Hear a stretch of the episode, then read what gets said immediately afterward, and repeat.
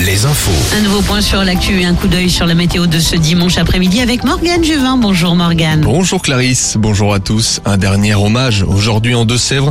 Un dernier hommage au couple Leslie et Kevin, retrouvé sans vie le week-end dernier en Charente-Maritime.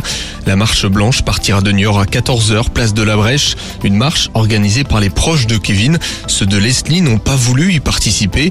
Le corps de la jeune femme repose au crématorium de La Rochelle. Ceux qui le souhaitent pourront d'ailleurs se recueillir devant son cercueil dès mercredi et une cérémonie aura lieu samedi.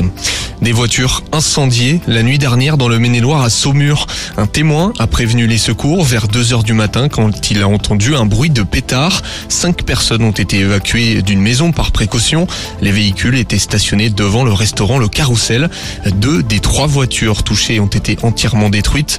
Serait-ce l'œuvre d'un pyromane? Le mois dernier, une dizaine de voitures ont été la proie des flammes dans le centre-ville. Quelques sorties ce dimanche. Dernière date du concert de Soprano Zénith de Dernière date aussi des Baudins en spectacle à Tours. Et puis plusieurs salons ce dimanche. Des salons liés à l'immobilier et l'habitat à Limoges, Angoulême, Brest, Pornichet et Fontenay-le-Comte où Alouette est partenaire. Un salon des vins à Angers, à Vannes ou encore à La Rochelle. La 27e journée ce dimanche en football, la 27e journée de Ligue 1. Trois matchs à 15h. Le FC Nantes accueille Nice.